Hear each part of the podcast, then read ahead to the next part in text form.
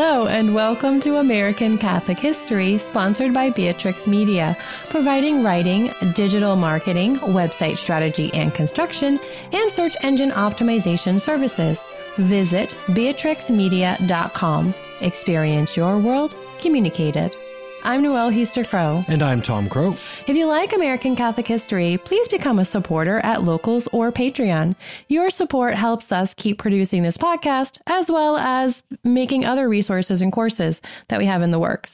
We also lead pilgrimages. Among others, we're leading one in April to Annapolis, Baltimore, and Southern Maryland to see the sites where the church was born in the colonies and in the decades after the American founding. Other pilgrimages will, will go to Wisconsin, Santa Fe, the Kentucky Holy Land, and Bourbon Country, and other great destinations. For more on all of this, visit our website, AmericanCatholicHistory.org. Also, be sure to give us a five star rating and a great review at Apple or Spotify or wherever you get your podcasts. These help others find us. Today, we've got a bit of an unusual story. We're not talking about a Catholic person or the founding of an order or diocese or a missionary. Today, we're talking about the Pope's Stone. This is a story of anti Catholics asserting themselves and happily facing a strong backlash. Yes, it's a story of mystery and intrigue and it all centers on the construction of one of the most recognizable and important structures in our country, the Washington Monument in Washington, D.C. It's ironic considering how favorable George Washington was towards Catholics. He'd probably be appalled that the Pope and thereby Catholics were targeted in this manner, especially during the construction of a monument to him. I know, right? Back in 1775, he had personally ended the practice of the anti Catholic Pope Night, an American version of Guy Fawkes Night we talked about this in episode 69. And there is strong evidence that Washington may have become Catholic on his deathbed. We talked a whole lot about Washington and Catholicism in episode 85. And We'll be visiting Mount Vernon on our pilgrimage in April. It's where he lived and where he was visited by a Jesuit priest on his deathbed. A priest whom he specifically summoned. Let's be clear. Yes, he specifically asked for a Catholic priest. He was so favorably disposed towards Catholics, and Catholics were so fond of him, that it was only fitting for Catholics and even the Pope to support the construction of a monument to him.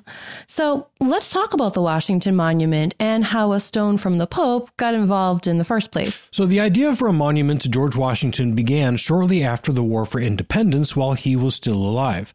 The location selected was roughly where the present monument stands, but the monument that the Continental Congress originally intended was a large and impressive equestrian statue carved by a great European sculptor. Washington, however, refused to allow them to erect a monument to him while he was still alive. Another sign of his greatness. Yeah, seriously.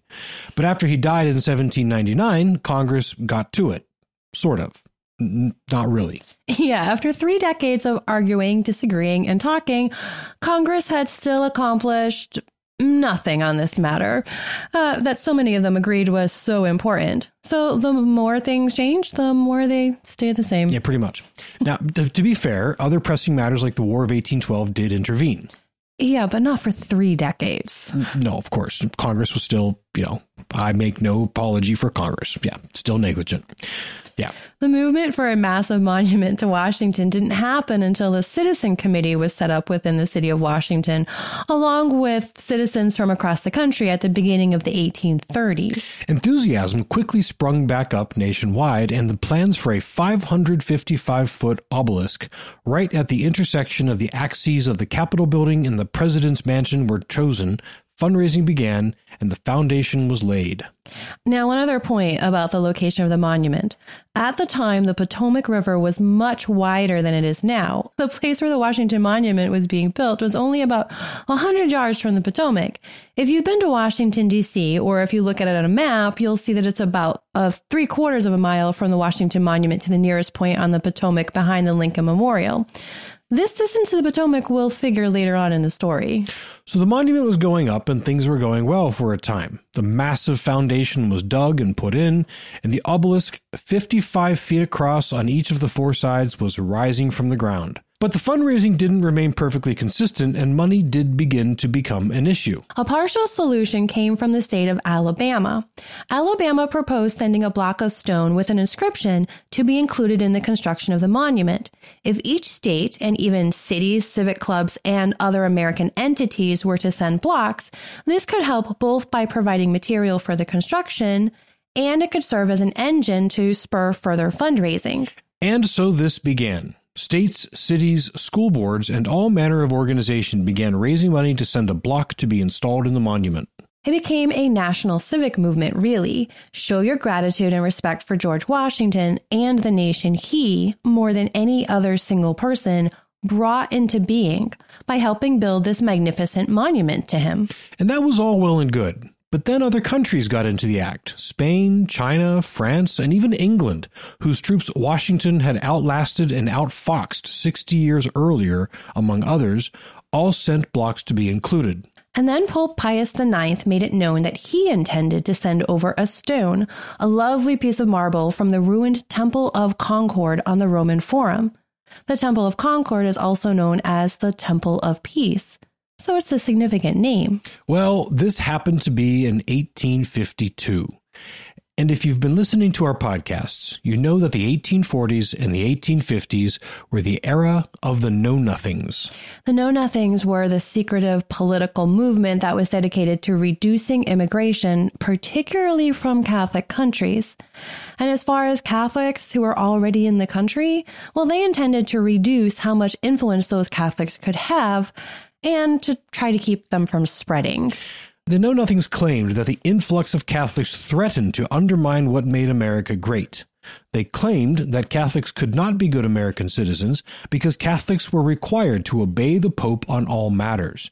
And to their minds, this meant that, if Catholics should gain a majority among the electorate, eventually the Pope would personally control American politics. It's all hogwash, of course. You can't get Catholics to agree on much of anything. But this was their fear. So, when the Pope, as a gesture of goodwill and as an honor to a great statesman, indicated his desire to send a stone, the Know Nothings, well, they lost their minds. Some insisted that this would be seen as a signal by Catholics in the U.S. to rise up and seize power. Right. Some even feared, if you can believe this, that the Pope's ultimate plan was to conquer America through the Catholic population so that the Pope could move his seat of power from Rome to America. Yeah, real fever dream stuff know, there. Right? Yeah. Petitions were circulated and op eds written against the Pope's stone. When they realized they couldn't stop it being included, they instead insisted that a protest stone be placed near it, decrying its inclusion. This plan also wasn't adopted by those in charge of construction of the monument.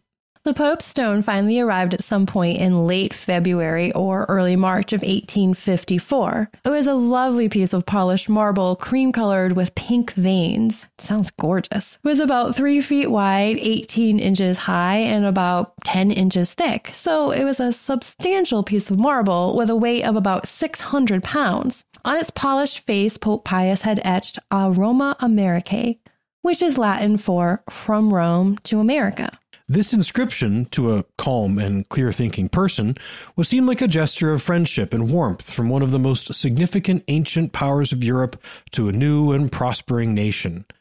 But to the Know Nothings, it was further evidence of the Pope's revolutionary aims. To them, the true meaning was that the Pope intended to move from Rome to America so that he might establish Rome in America.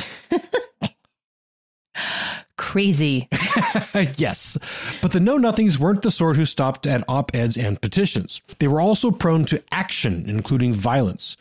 Just ask Father John Bapst, the Jesuit priest in Maine who was tarred and feathered and left for dead by Know Nothings in October of 1854. We talked about him in episode 51. Or talk to those Catholics affected by the Bloody Monday riots in Louisville in 1855. We haven't told this story yet, but we will. The know nothings were not do nothings. Uh, no. And in this case, it meant doing whatever it took to keep that stone out of the Washington Monument. So a handful of them hatched a plan. It may have been alcohol infused. On the night of March 6, 1854, a group of know nothings went to the grounds of the monument. What happened next is told in slightly different ways in different sources, but here's how it seems to have gone down. First, they poisoned the watchdogs. Sad. Then they locked the night guard in his shed by blocking the door shut and trapping him inside. Some accounts say they overpowered him and tied him up, but in the aftermath it came to light that the night guard had Know Nothing leanings, so either he didn't put up much of a fight or he was actually actively involved. Next, they went to the shed where the many donated stones were kept. They went through and found the Pope's stone. They hoisted it onto some manner of wagon or cart and hurried it to the Potomac, which, as we said before, was only about a hundred yards away. There, they loaded the stone onto a waiting boat and rowed it out into the Potomac. They rode out near a bridge called the Long Bridge. It's long gone now, but it apparently was near the present day 14th Street Bridge, which carries I 395 across the Potomac. And once they reached that point, they took some sledgehammers and broke the stone up a bit, if only to have some trophies to take home. And they somehow tumbled the rest of the stone out of the boat and into the water. The disappearance of the Pope's stone caused an uproar. Catholics across the country were greatly angered. The general public was outraged. The Washington National Monument Society put up a $100 bounty, equal to about $3,300 today, for information about the criminals. A month later, they upped it to $500, so more than $16,000. But to no avail. No one came forward with clues, and no one was ever arrested for the crime. And this was all that anyone knew for many years. Living up to their name, the Know Nothings said they knew nothing when asked. But the fallout went way beyond just anger over a stolen stone. The Washington Monument Project came basically to a screeching halt in 1855. In part, this was because the unrest in the country that would eventually blow up into the Civil War had distracted public attention. But also, very significantly, the Know Nothings had basically taken over the management and leadership of the Washington National Monument Society. People who wanted to support the project did not trust the Know Nothings, so fundraising dried up. The one third completed monument stood uncompleted for decades. Mark Twain quipped that it looked like a useless chimney stack.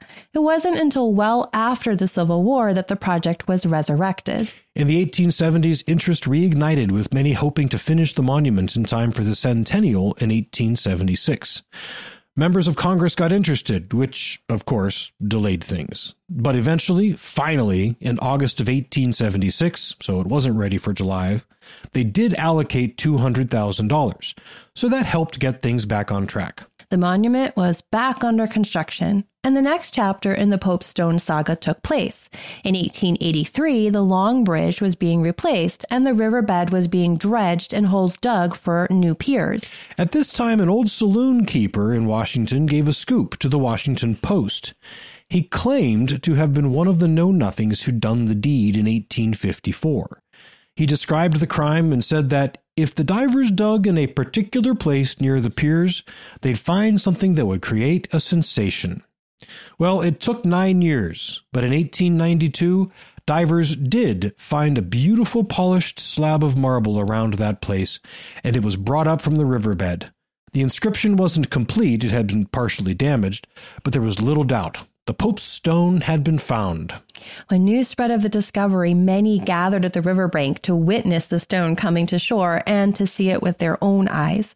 The society, which had gotten involved, of course, determined that this stone should be given to the Smithsonian Institution to be displayed as a bit of American history. The stone was locked up and secured in a storage shed overnight for safekeeping. But alas, the stone would never see the Smithsonian. When the authorities came to the shed the next morning, they found that a window had been forced and the stone was, once again, gone. And this time it was never recovered. Or was it? No. The whole stone was never recovered, but there is reason to believe that a large chunk of that stone is extant and in the possession of the Smithsonian after all. Yes. In 1972, an elderly Maryland woman gave a marble obelisk to the Smithsonian. She said she had kept it hidden away in a closet in her home since 1912. She had received it from a man who, in turn, had been given it by his brother. His brother, he claimed, was among the original Know Nothing conspirators, and that this obelisk had been carved from the chunk of the stone that he had smashed off that night. Now, there's no way to confirm the identity since the rest of the stone is lost to history. It probably was smashed to smithereens in 1892 to prevent it ever being found again.